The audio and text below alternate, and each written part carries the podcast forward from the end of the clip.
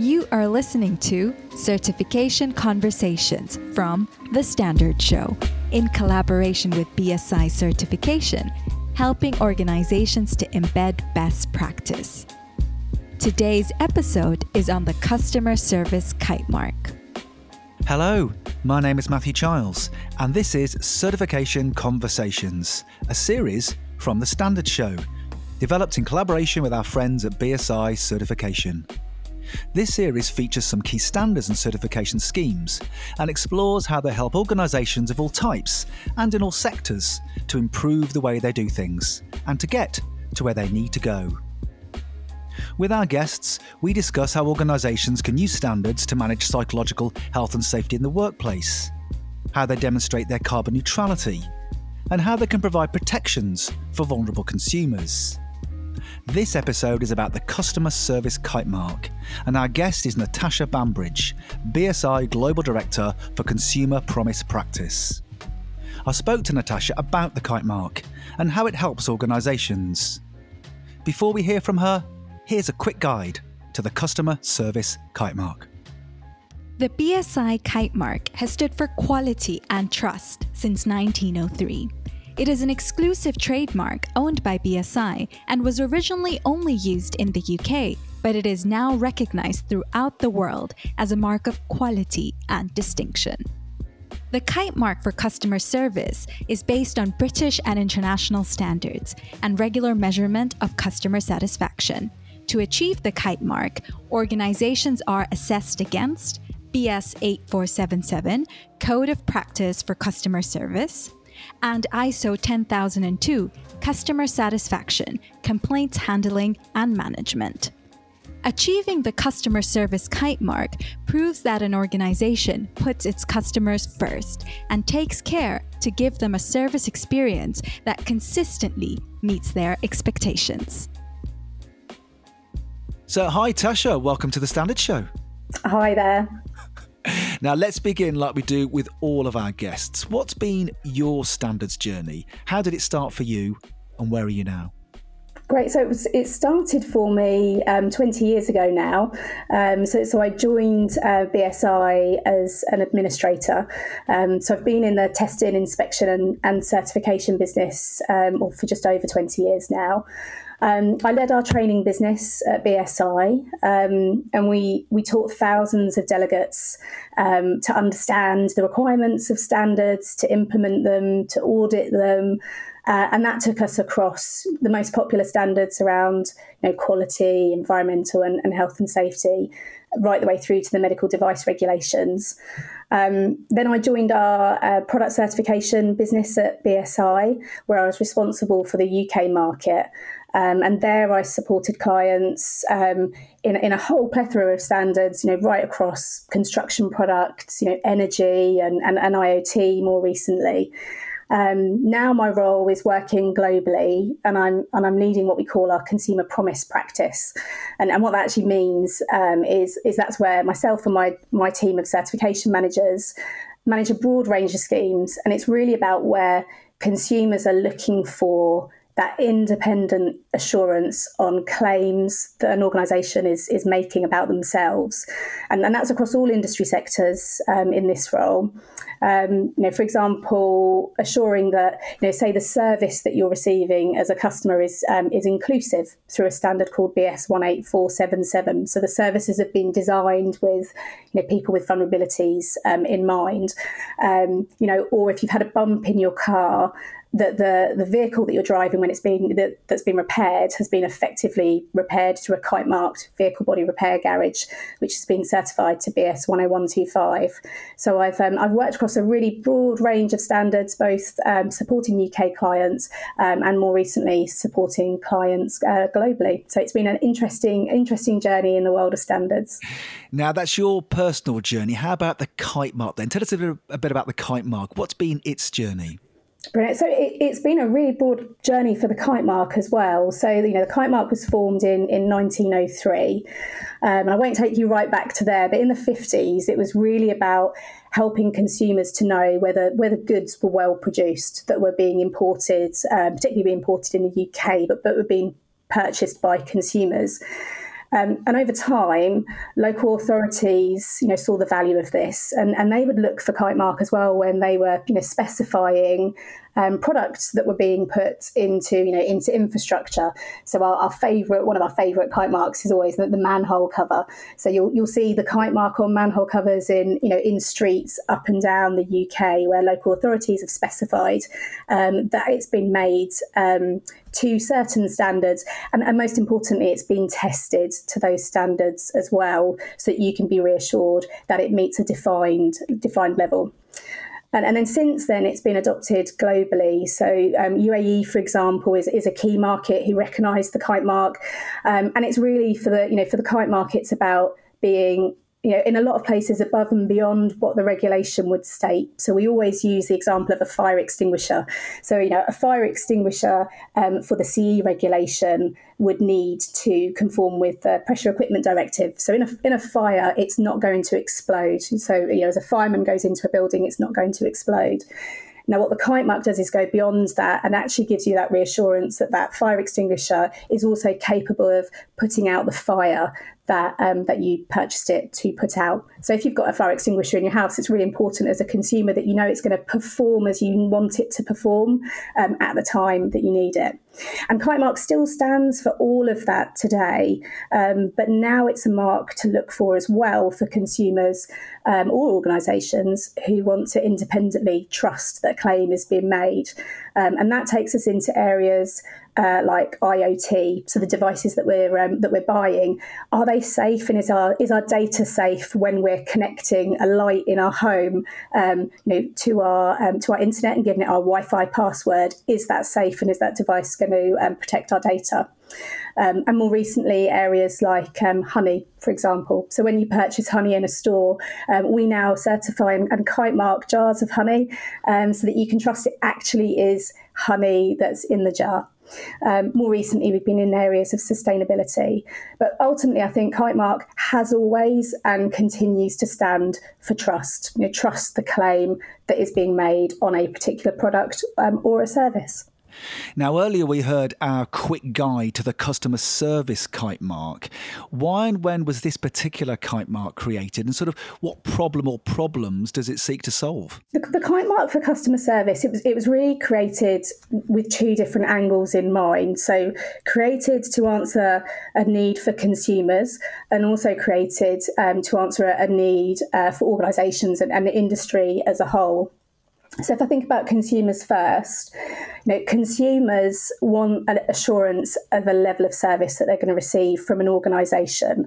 And, and what we've seen over time is consumers they don't trust the claims that are always being made to them from organisations. And you know, more recently they were seeking, you know, say peer reviews on, you know, on um, independent websites where people would be reviewing services. But then all of the fake reviews came in, and, and then that wasn't trusted quite as much.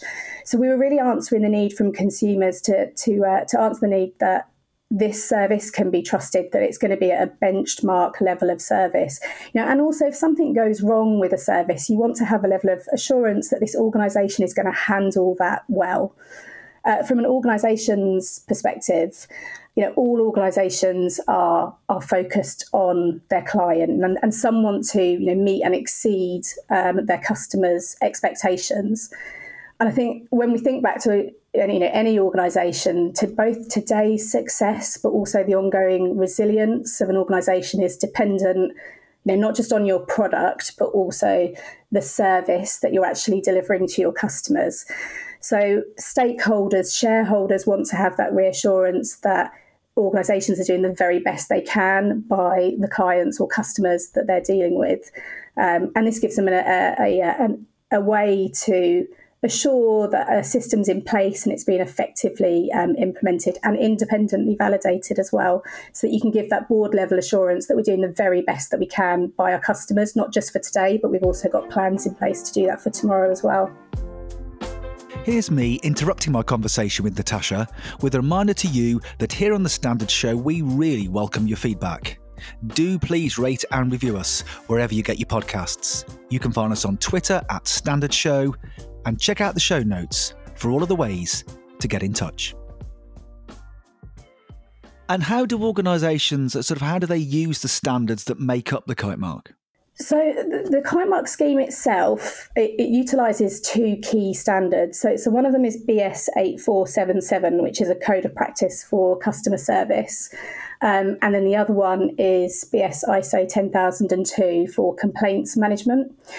So the, the organisation has to have a, a, system in place so that they're meeting the, the needs and the expectations of their customers. And actually, organisations that do this really well it, you know, it's not something that sits on the side. It becomes the very fabric of how your business has run. So if you think about, um, you know, organisations who really delight their customers um, with customer experience, the uh, the best practice document brings into place the strategy that the organization has in place, you know, that they formed the right culture around their client experience throughout their whole organization.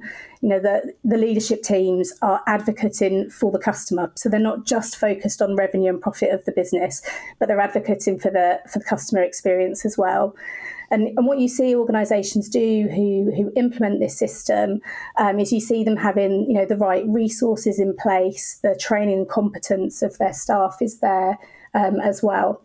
And, and, as they bring on new technologies um, within organisations, particularly around customer experience, and this has gone through a big shift over, you know, in the last, uh, even in the last 10 years, it, it, enables an organisation to have that evaluation in place to ensure that that technology is appropriate and it's actually designed with the customer as the user in mind. So organisations that do this well have this embedded system in place that very much becomes part of the culture of their organisation, and, and obsessing about the customer is, is a way that they operate their business.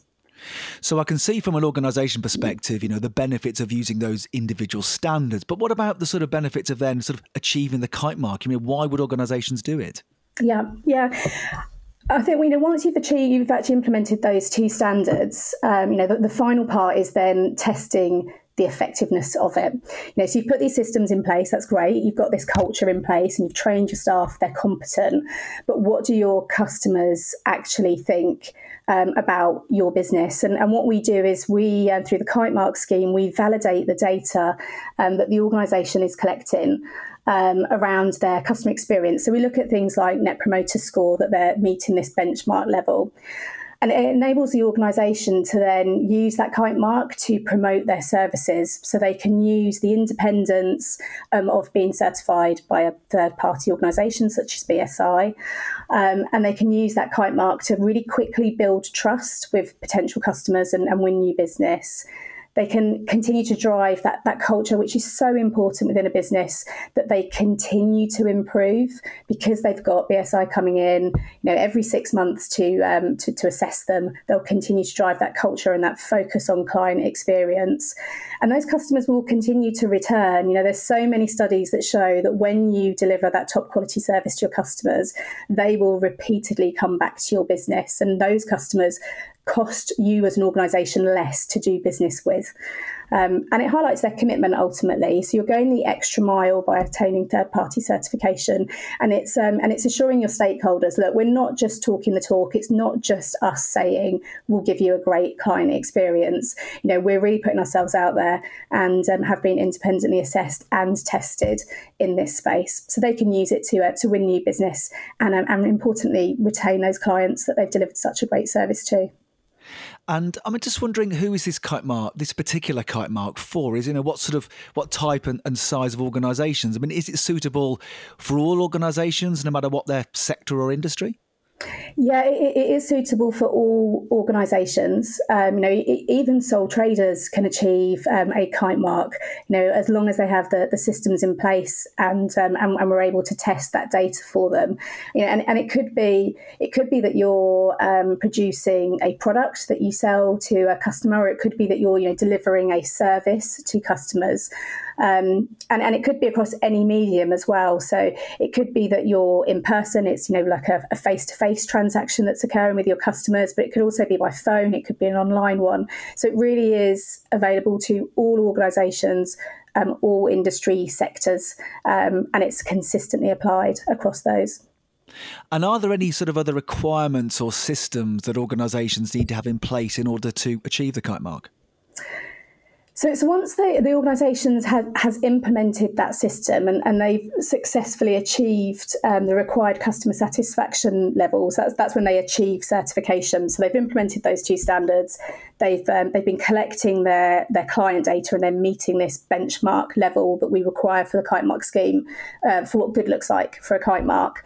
Um, they can then achieve certification and and they learn so much through that process, both both through them implementing the systems and the work that they will need to do internally to get themselves um, to that level, but also through the assessment process.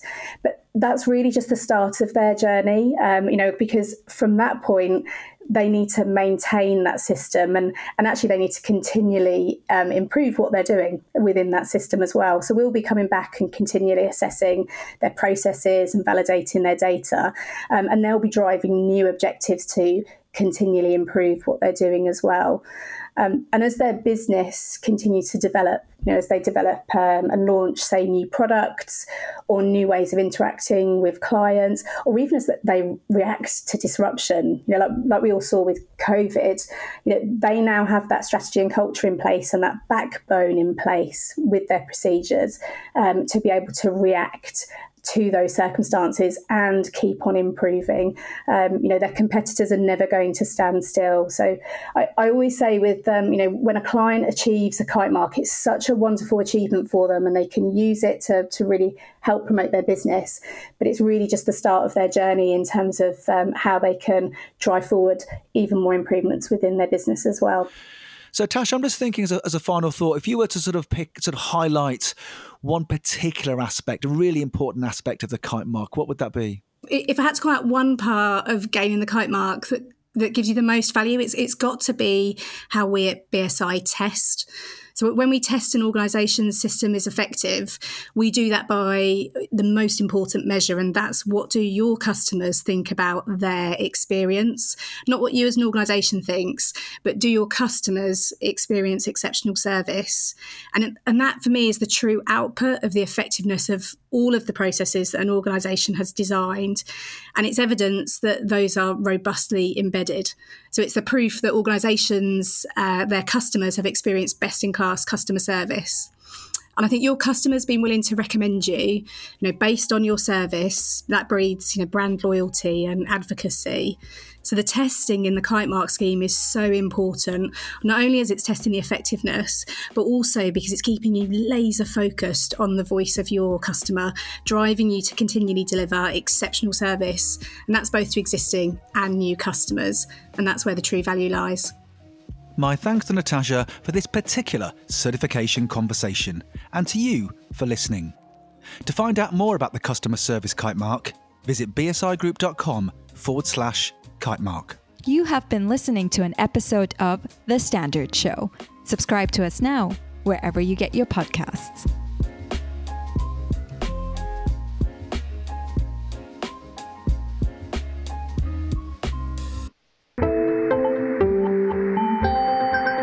Just heard a stripped media production.